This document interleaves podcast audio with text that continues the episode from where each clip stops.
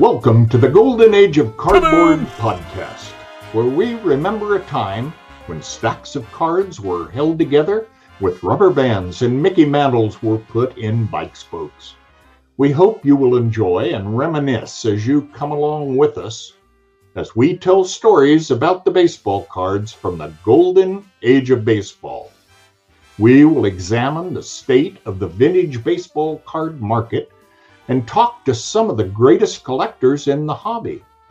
You won't be hearing us talk about any chrome or shiny cards here. Now, to take you on this retrospective journey, here's your host, direct from the shallow end of the gene pool, my son, Mike Moynihan. If you've been in the hobby for more than a day, then you know how fast the sports card market moves. There are now more options than ever to buy, sell, and research your cards. One of the most frustrating hurdles in the hobby is the fees when selling your cards. You know, those other popular marketplaces, the ones with their average seller transaction fee of 10%, the ones that don't have the seller's interest in mind. Wait, what? Who would do that? Well, hold on to your horses. No, not those horses. Welcome to the Card Flip, a place where we want to provide a simple alternative to buying and selling cards. No clutter, just you, graded cards, sealed wax, and the easiest of transactions. So, what do you say? Are you in? Great! Welcome to the Card Flip, the seller's marketplace. Yo, and hello, everybody. Mike Moynihan here, and welcome to another episode of the Golden Age of Cardboard podcast. I'm your host today. Well, I am every week, right? But I like to have guests, and I'm going to have a, a very special guest today. And today's topic is going to be one that I think the hobby in general doesn't like to talk about, and that's the money side of the hobby. That's I'm going to we're going to use the B word a lot today, and that's budget.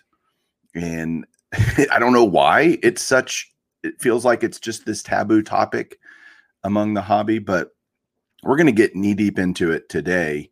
And I'm going to do it with one of my best friends, not just in the hobby, but just in life. And that is my boy, Garrett Card Cutter. What's, What's up, going Garrett? on? How hey, you know.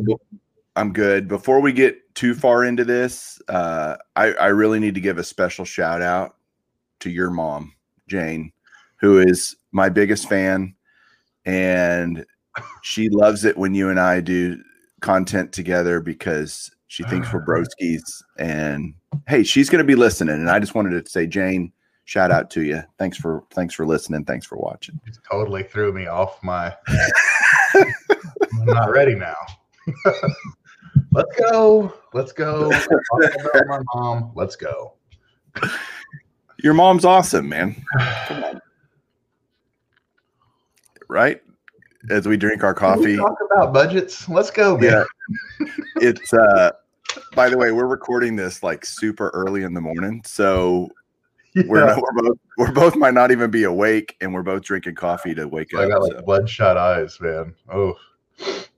Hey, congrats on Sydney graduating last night. Your daughter yeah, Thank you. That's the the first of four kids, uh, my wife and I, is to graduate um, high school. All the rest will come in time, but definitely feels a little different. Feels a little different. Yeah, she graduated in spite of your upbringing. That's great. That's good. She overcame that obstacle of being your daughter.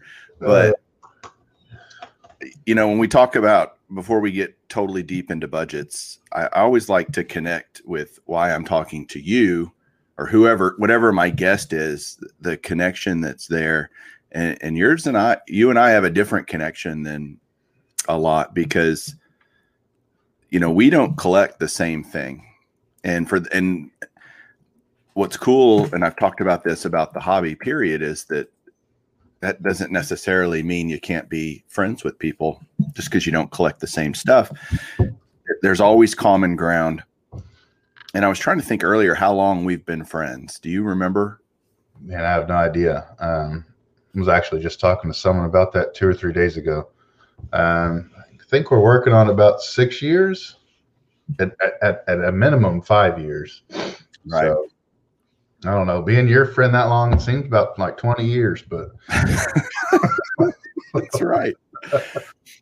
There will be a lot of this, by the way, guys, as we go through this, because if Garrett and I aren't giving each other crap, then there's something wrong, right? That means we're mad at each other for some reason, but that doesn't happen very often. And, you know, it's maybe tell people kind of what you collect and stuff to give them an idea of how different we are because they all know what I collect if they listen to this show. So this is your first time on the podcast, by the way. So welcome to. Yeah, thank you, thank you. Um, so I kind of have like a cornucopia of collections. Um, I mean, my base when I first got into this years and years ago when I was a little kid um, was like Mark McGwire. This is back when he was with the Oakland A's. It was devastating for me when he went to the Cardinals. Um, and then I went from there to being a Atlanta Braves fan. I'm from Houston, Texas, so this is kind of weird. Um, but this was back when the Houston Astros were in the National League, so the Braves would come to Houston quite frequently. And that's when they were awesome. You know, they had the the Maddux and Smoltz and and David Justice, who was my favorite, and that's how I kind of got into collecting was McGwire and Justice and all that. And then as I grew up, I collected that for decades. And then I got a little older and I wanted to get into football. You know, baseball wasn't as interesting to me anymore as as a sport. Um, I started getting into football, and then man, that went to a deep, deep dive of collecting Hall of Fame autographs and all that. Um, and then here in the past year, everything got so expensive, as as detailed on a couple hundred thousand videos and podcasts um, everything got so expensive. I had to figure something out because um, I still wanted to collect something, but I couldn't afford it. My, you know, my wife and I have four kids, um, and we don't exactly make a ton of money. Um, and I like to buy a lot of things. I like to buy a lot of stuff for collecting. Um, so then I started going down, um, kind of uh, buying wrestling cards and all that over. It's been uh, about 13 months now. And because um, at the time I got into wrestling, you could buy all that stuff dirt, dirt cheap. You know, like a 1982 Hulk, uh, Wrestling All Stars Hulk Hogan rookie at the time was like 400 bucks. Try to find one now for that and see what see how long you're looking. Um, so I kind of stopped everything to do with football autographs and all that, and I went 100% in um, to buying and collecting wrestling. And then my kids got into watching wrestling, and it just really became a, an entire family thing. We all got absorbed by this. And I'm starting to come out of that. Um, now wrestling's expensive. At least all the stuff that I was buying is now expensive, and I'm actually selling um, all that stuff. Um, I'd say about 95% of it, and, buying different things. You know, um, bought a 2011 Mike Trout rookie and a PSA 10. I'm looking at a 1989 Upper Deck Griffey um, rookie and a 10, um, and just trying to move that money around to what I feel. So I'm kind of all over the place as far as what I collect. Good, good. That's okay. It's okay to be a little all over the place. Um, you know, today's topic, you know, I, you and I talk about this a lot off air, like you, privately. We talk a lot about card budgets and and there i mean i there's nothing i won't tell you privately right but the public idea of putting out there what you're paying for cards how much you're buying what you're spending is is a relatively taboo topic i think from what i observe in the hobby. Do you agree with that? Disagree that it's something that people avoid? You're talking like talk your like you're talking to your friends and stuff about their budget in cards? Or talking about like how much did you pay for that, how much did you pay for this card, kind of thing. Well, again, I think most collectors privately on a one-on-one basis don't mind sharing, right? But it's when you put it out there publicly on a forum, either uh, a, uh, you know blowout forums or a YouTube video or a podcast. I think people tend to not want to do that, uh, which is well interesting. if it's that they don't want to do it I mean, let's be honest, it's not exactly a sexy topic, you know. If Aaron Judge goes off for three home runs last night and you happen to be laying on 10 of his rookies that you can flip today, um, or trade or something like that, like that's fun. That's awesome. That's cool. That's exciting. No one's like, yeah, man, I just got an extra $50 in my card budget this month. That's sweet. You know, it's just not something that's very exciting to talk about. So that's why I think it doesn't come up very often. But we're seeing this new wave of the investor types that are doing content and stuff, and they have no problem. Yeah, I, I did a fifty thousand dollar trade or a forty, you know, whatever. These huge numbers that they are going around, and I always, as a forty-seven year old old school collector guy, I look at and these you know young guys. I'm going, where the heck are they getting all this money? You know, I think, where's it coming from? Uh, are they, you know, and so it doesn't bother me that they're talking about it. I think some people could feel like that's coming across as very braggadocious, very uh, it can be off-putting, I would think, to some people, I would guess, in terms of like, look at this giant card that I just bought for 10,000, whatever number, right? Um, and I think it's all you have to be carefully careful how you craft that message to not come across in a negative way. Right. Um, but in terms of, you know, I did a survey, I don't know, a YouTube survey a couple years ago, and I caught a lot of flack for it because I asked what people's hobby budgets were in just a poll, you know, on YouTube. And I was shocked at the results of how many people have budgets around $100 or $200 a month for cards. Not shocked bad like I was surprised. I was just surprised that it was that low. Because right. if you think about the hobby today, quite frankly, that's not buying a whole lot.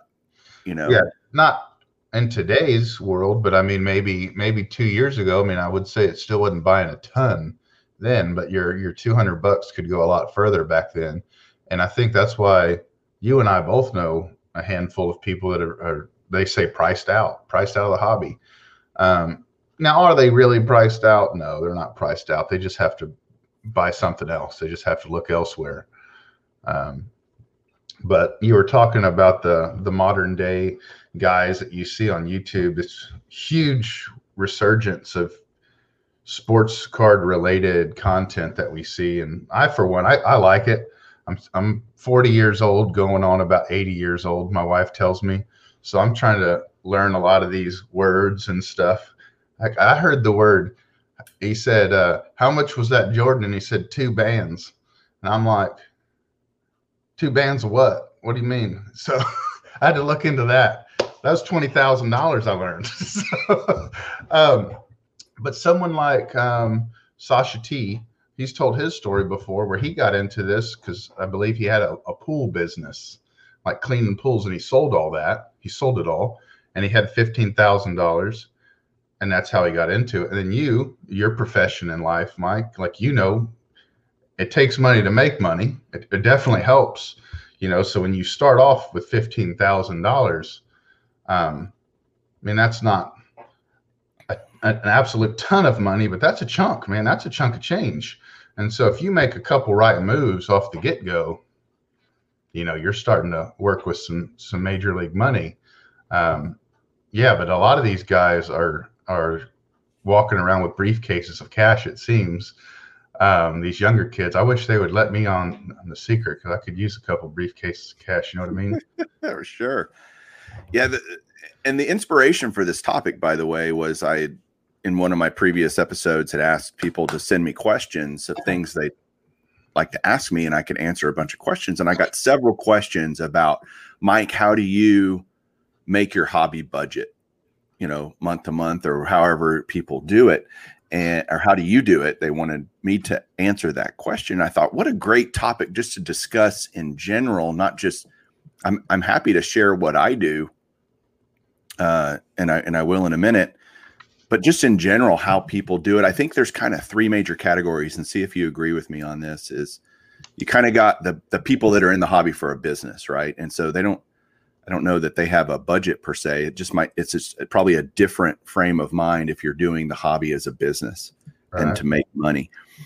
But if in the, on the collector side, I think there's kind of two main ways that people go, and that's either they're just using discretionary income to pay for their hobby whatever that is, or they are kind of creating that self-sustaining hobby where they're selling off stuff they don't like anymore, similar to what you've done with wrestling, Right. using those funds in turn, maybe adding a little money from their mud- monthly budget kind of thing to add to their hobby.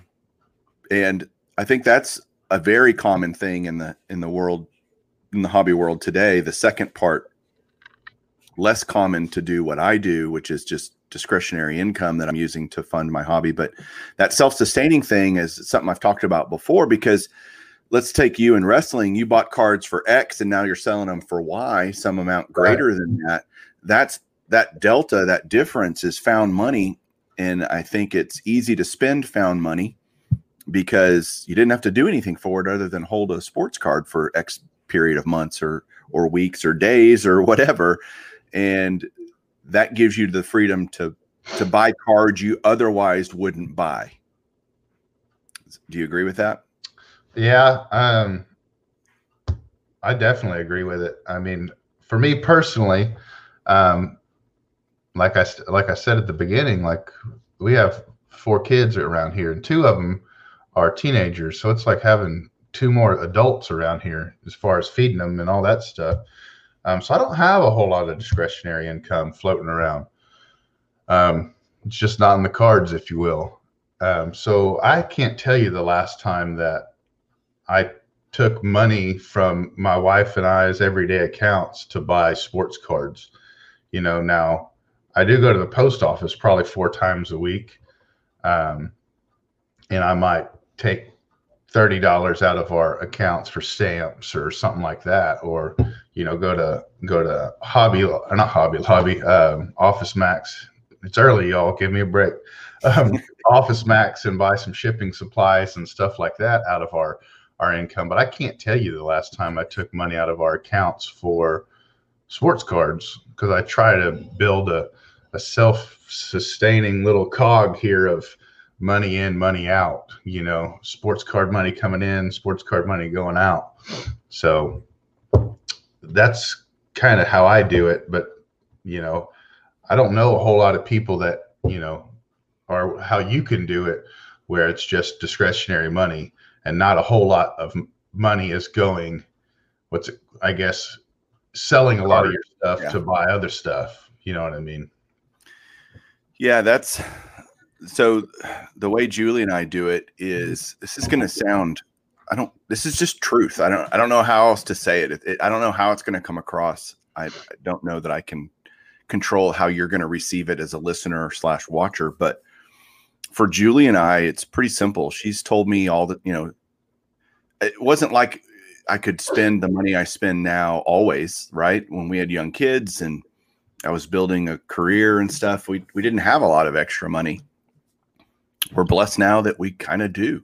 And so with that julie's big thing is make sure all the bills are paid that we're not racking up debt anything like that and as long as that's all getting done and she can do a few things with do, do some extra stuff and we can go on trips as a family and all of that then you know she looks at it as it's better than me you know spending it on getting drunk or at the strip club or whatever else right? It's it's a pretty benign hobby. And oh by the way there's some residual value to that. It's i'm not just pissing it away. She's seen how the card market is and that hey if we had to if we needed the money i'd sell everything in here in a heartbeat. Wouldn't think twice about it if my family needed it and that would be no problem. But so my budget differs all the time. It changed i don't have a set number that i go i can only spend x dollars per month. Uh it's really kind of if i see something and i want it i i kind of go get it. It's also like big sports card events like say the dallas card show a couple of weeks ago or the national coming up. Right. You know i i consciously set money aside to uh, prepare for that i suppose to be able to bring an amount of money that i want to spend. I mean at, at the dallas show i spent probably $2500 uh, at the national i'll probably spend five to seven thousand dollars is what i'll probably take yeah. kind of figuring that out. And I don't know that that's unusual. I, again, it's like, is that a lot? Well, again, there's always somebody with a bigger boat. I know guys that'll bring fifty thousand dollars to the national, and I know guys that'll bring five hundred dollars to the national. And that goes that goes back to like when you start when you start doing the uh, national content coming up here. I assume in the next couple weeks. One yeah. of the questions that gets asked every year, like you could count on it. As sure as the sun's going to come up tomorrow, someone's going to ask, "Well, how much money do I need to bring to the show?" Right. Well, I don't know. Do you make like eight figures a year? Or do you make minimum wage at Arby's and you know you have a kid and you live in a studio apartment and times are harder than hard? Like I I can't answer that question. Like literally you, the collector, are the only one that can answer how much money should you bring to the show. You know, I always thought that was a a, a tough question to answer because if you're if someone's asking you that, you have no idea what kind of income they make, what kind of bills they have, what kind of obligations they have. They it's a, literally a question you can't answer. yeah, and I think let's let's take a show. Let's take the national. That's a great point. You could have a blast with five hundred dollars, with five thousand dollars, with fifty thousand. It doesn't matter how much money you take. You can find stuff. You can have a great time. Um, the the problem I think is people think that there's a keeping up with the Joneses kind of mentality right. also in the hobby, and I think that's a huge mistake for people. You need to stay in your lane. You know, by the way, I'm a financial planner by that's my career, and so trying to get people to live within their means in real life that also is true of the hobby. Stay within your means. Don't spend money you don't have. Don't you know, I don't put anything, I mean, and you probably are the same way. You don't charge or put on credit or that's I think a huge mistake for any cl- and I know people that do it in the hobby and I completely disagree with it uh to you know put on credit any type of hobby purchase because that that should be considered sunk dollars like you know those are kind of gone and unfortunately, I, I, think there are people in the hobby that do spend on credit, and that that's a a scary place to live. Do you know people that do that as well? Um, when it's funny when you said that, don't charge things. Um, I, I went into like the extreme thought in my head of um, we've talked about this guy before. I believe it was you and I, um, Rudy from Alpha Investments. Right. Um, and he was some type of broker or CPA or something. He's he's a money guy. He's a numbers guy, and uh, he has the Alpha Investments channel here on YouTube for Magic cards and all that. And he has truckloads of videos where he talks about, you know, having six, seven different credit cards, maxing them all out, and getting the rewards, paying it off immediately as soon as it posts his account, paying it off in cash and all that but that's very much of a different thing, you know. That's getting the points and then paying it off so no interest hits and all that stuff. Um, but unless you're doing something like that, you know, where you're very smart with with all that interest, I mean, you're definitely overpaying once that interest hits. And a lot of us, I could definitely speak for myself. And if I were to make a plan like that, life happens way too much around me that the money that I should have to allocate to pay that off would go, you know, to my son's braces or, you know, this one needs shoes or I mean, who knows, you know. Yeah, yeah I try to stay away from those credit cards. That's where I'm going with that is the look, if you if you're leveraging credit and paying it off, that's a totally different thing than what I'm talking about, which is go out and spend twenty thousand dollars. I'm just using big numbers it doesn't matter the number, whatever it is, if it puts you in trouble and you're buying wax, for example, and hoping to hit the big card and you know, oh, I turned my twenty thousand dollars into four thousand dollars. Now I got this huge bill out there that I can't pay. That's the problem I would hate to see someone get into because now you're you just completely screwed yourself. And it, it to me, it should be a cash kind of business, you know, a cash hobby where you're just spending money out of your budget. Right. And um, I'll say like like your points of view, I think are very different because of your job, because of your occupation, what you do day in, day out. Um, talking to people about budgets and income and investing and all that, where I'm different. You know, I don't have a background like that. I've been in the military for 19 years, so I don't have, you know, numbers isn't my thing. Um, that's why we pay people to do it. You know, it's not for everybody.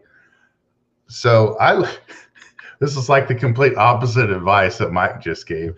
I look at it like, hey man, if it makes you happy and charging it gets the job done, then charge away, man. Like whatever makes your little heartbeat a little little faster, a little happier, then do your thing. But just know at the end of the day, it's probably not the smartest thing to do. But if that's what you want to do, man, then go right ahead. yeah, we are different. little CPA heart. I'm sitting here cringing as I'm hearing you say that. It's like, oh my gosh. Uh, but you know, again, I think no matter what your budget is for the hobby, you you can have fun with it. again, I just happen to have. I'm blessed to have a little more discretionary income than others, and and again, there's people with way more higher budgets than me, and they can buy stuff I can never dream of buying, and all across the spectrum. Right? It doesn't matter. Just stay in your lane. My my advice is just stay live within your means, hobby within your means, I guess I'm trying to say. Um, and you know, I I get people asking me all the time, why don't you sell off some of your excess autographs or this or that and be able to buy, you know, the big thing or whatever? And because I'm a big quantity of quality guy, I have a lot of stuff, and it's well, why wouldn't you? You know, you don't need ten XYZ Hall of Famer autographs. You just need one good one. Why don't you sell them off and and buy something you don't have? And my answer is uh, and this again, I don't know how this is going to come across, but like, well, I don't want to do that because I'll just wait until I can just afford the big thing myself and keep all of it. You know, I don't want to necessarily I, I get the idea and it's incredibly logical. I just I don't need to do that. I can just wait till I have the money to buy the big thing or buy the next thing. I don't need to sell stuff to do that to fund that. Um, right, and you're you're in a different position than I am, where I just couldn't couldn't do that. And that's okay. That's the point. Is we have this different people. You know, you do one. Eh, eh, eh, all of it's okay, right? It's the way you do it is great. It worked for you and your family. The way I do it is fine. It, you know, it's not a right or wrong right? It's just we have different mentality. Everybody does, and that's kind of the point.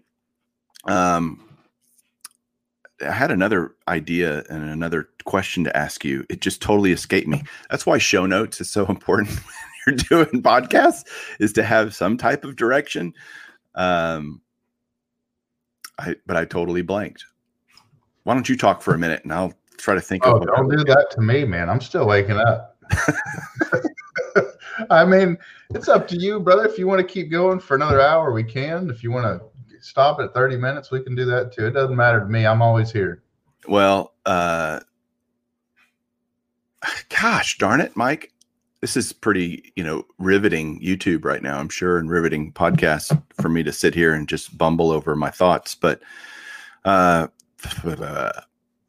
do you find the self-sustaining thing that you're working on in terms of your budget and how you make it work is that hard sometimes to sell some cards that you may not really want to but in order to get the next thing you kind of have to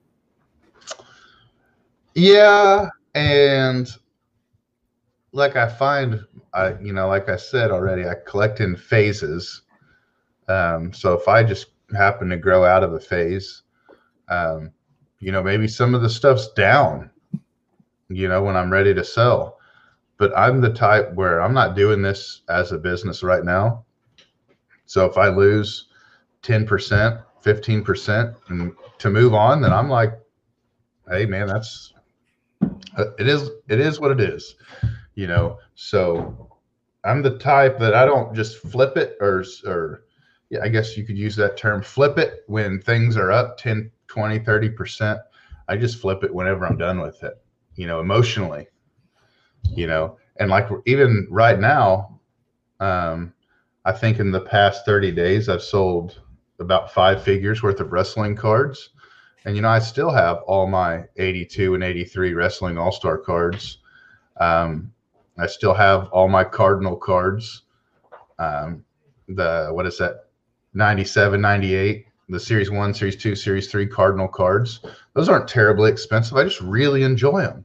So at the end of the day, I'm going to sell probably 95% of my wrestling stuff and keep those because I just really like those and move on to something else. But you I didn't. to, I just happen to be lucky that this time when I'm getting out of it, wrestling's up. yeah, and so that, ex- exactly what I was going to ask you is that that kind of worked out, and it's true probably for anybody in the hobby right now. If you bought something two years ago, highly likely if you were to sell it today, you're going to be at least where you were and probably up some amount, right? So I think that's great given the hobby environment we're in, but I do worry about down the road if there is, you know, a softening of prices and we kind of normalize and whatnot. People going, oh man, I want to get into something else, but I don't have the money. I want to sell this. Oh, crud, it's 70% of what I paid for it. That kind of sucks, you know. Uh, that's that self-sustaining part that becomes not self-sustaining if you lose money on cards. You, you start, well, I have less money now for the hobby than I did before right. That's not as a good good of a deal. Um, I just wish we were all independently wealthy and we could just buy whatever we want, right? Then that'd be all right. Win the lottery. It's this thing called life. We're all, we're all built different hands, my friend. And the thing is, life is you have to play with the cards you are dealt.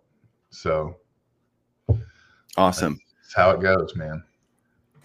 Well, I appreciate you being on the show. I know this was a relatively short episode, but you know, everybody's going to have their opinion on this and I just wanted to share kind of how I do it, maybe get an opinion from you of how you do it and it gave me a chance to have you on the show because again, we you're not a vintage baseball guy, although you love it and you appreciate it and respect it. It's it's not what you collect, so having you on the show to talk about that would uh not be as good as something like this where you do have experience in terms of building a you know we all everybody in the hobby has to deal with the money part of it and uh, so it's great that i was able to have you on and tell everybody if you could kind of how they can find you on the social media worlds and and that kind of thing Yeah, I'm pretty much um, card cutter, one word, on just about everything. Um, my YouTube channel, um, Instagram, and Facebook. That's really all I have. Um, and I'm more on those Instagram and Facebook just as a a lurk and just lurk in the in the weeds, looking out at everyone like a creeper. I really don't post a lot on those, um, but that's where I'm at. hey real quick I, this is slightly off topic certainly from budgets but it's i think it's something you might be able to speak to as intelligently as you can speak to anything which is always a crapshoot right Yeah, not much for me. Right, but no. Um, you also do PSA DNA group submissions under Slab City Sports I do. card, and I've submitted to you multiple times. Anybody, if you want to submit PSA DNA stuff, which is autograph on the autograph side, man, Garrett will take great care of you, and I, I definitely want to give him a plug for that because they he and his wife Tiff do a great job with people Yeah, thank you. Given the current state of the PSA world, how has PSA DNA differed, changed? How is it different, maybe, than just we all know PSA is shut down? How has that affected the PSA DNA side of it? Yeah, so I think what the average collector uh, may not know is is PSA is going to be kind of the parent company of what I'm about to talk about. And then off of that, you have two branches. You have PSA and you have PSA DNA. And although it's the same company, they're ran very, very different. As a lot of us know, PSA is pretty much shut down for the most part. Um, PSA DNA is not. Um, I think since February, I have it right here. I've submitted four bulk submissions to them, and I have one that's going to be going out in the next two days. So basically the difference is for for PSA DNA, if you want to, if you have a baseball autographed, they'll throw a sticker on it. If you have a photo autographed, they'll put a sticker on it. But if you have cards, um, what they'll do on the top is they'll do they'll just say trading card at the top for PSA DNA. And the reason is is because when it goes to PSA DNA, they're simply just authenticating the autograph. You know, so every item that you submit to them could be a reprint, a card with a real autograph on it. Well, they don't care if the card is a reprint. Um, they're simply just authenticating the autograph. Where if I send it to PSA, once they're open, you know, they're going to authenticate that the card is real and that the autograph is real. And that's on those slabs. You'll see, you know, 1967 Topps card number, blah, blah, blah. It's because they've authenticated that that's a 1967 Topps. So, yeah, PSA DNA is rocking and rolling. You know, I can't really say the same for PSA. So, right. Yeah, I just wanted people to know out there that it's, you know, if you have autographs that submissions are still happening, would you say that period of, you know, from submission to return has gotten longer? Um, for PSA DNA submission, I think we're averaging about four to six months. You know, in the past year, we've actually had two bulk submissions come back within 30 days. Um, they're kind of it's kind of funny. They're kind of all over the place. Um, but before you let me go, I will say this: if you have cards that are signed, you know, in person or via TTM or anything like that, if it's a big card, if the card itself is is really expensive, you know, like a Nolan Ryan rookie, you know, he signs through his foundation. Um, Steve Carlton rookie, he signs through a um, uh, independent autograph guy via TTM. Um, I would wait till PSA opens. Um, a lot of people, you know, a lot of these paid signings are going on. People are getting like Justin Herbert, um, Silver Optics signed. I'd probably wait to get PSA open because I will say, um, if you had what's Ryan's rookie year, Mike? Help me out. 67? 68. 68. Um, so if you had a 68 Ryan and you sent it to PSA DNA, it's going to say trading card at the top. Well, people like Mike here, they don't want that. They want to know that the card is real. So there's a there's a difference in price on how those sell. So if you have big cards with big autographs on them, I would wait most definitely until PSA opens.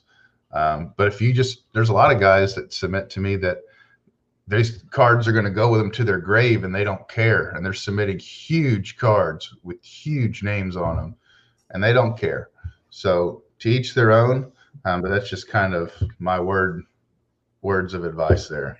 Yeah. Just to clarify for people out there, again, like you said, Garrett, PSA DNA does the autograph authentication. But if you're doing a dual service, which is both autograph authentication card authentication. Correct. That's going to two different places. The yes. PSA DNA people will grab it. They'll authenticate. Now, what order this happens, I don't know, but they'll authenticate the autograph and then, or first, whatever, whichever order it is, they will authenticate the card. And so the PSA side of that, which is authenticating the card, is shut down. So you can't do a dual service right now. It'll sit in, in fact, they won't even take them, right? So, yeah, I, I do think I do think it's coming around. Um, I do think PSA, and I'm when I'm saying PSA, I'm talking about from autograph perspective. I'm not talking about card grading.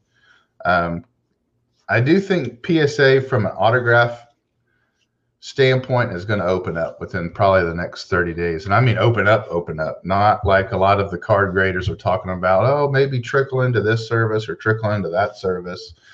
Um, because my PSA rep was talking to me just a couple days ago, and we were going to do a a dual service submission, and then he had to get his boss's approval because um, there's new prices out for everything. Um, and he's like, "Yeah, dude, they shot it down. They're not taking them right now, but it is going to be coming. It is going to be coming soon. So we'll see." Yeah, I know that's off the budget topic, but I I think with your experience, I think it'd be it's it's good to talk about that as well because you kind of are on the inside, kind of knowing what's going on. Um, I know the answer to this question, but I'll ask it anyway. Are you going to the national?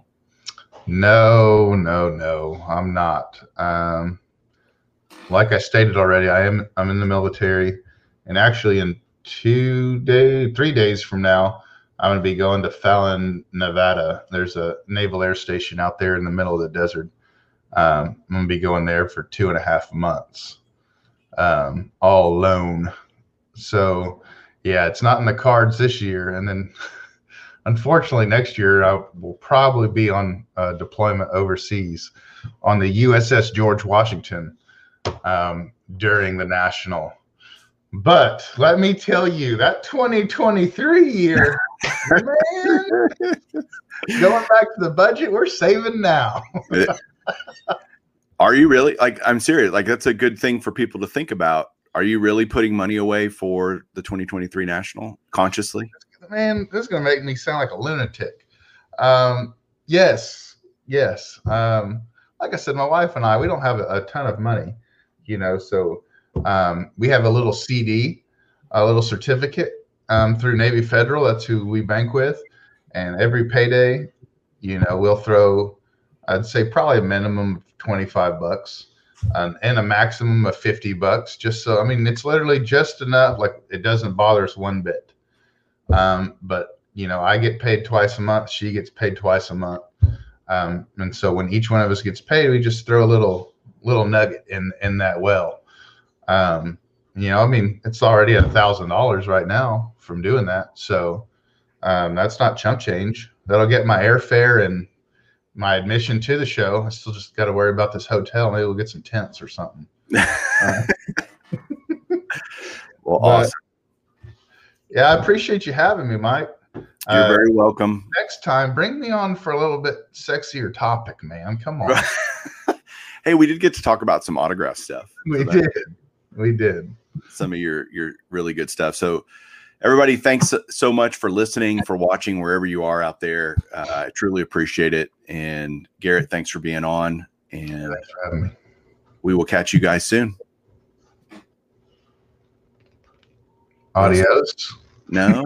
what do you say at the end of your videos? I, I, I always say keep collecting. No, you don't. Toodles. All right. Catch you guys.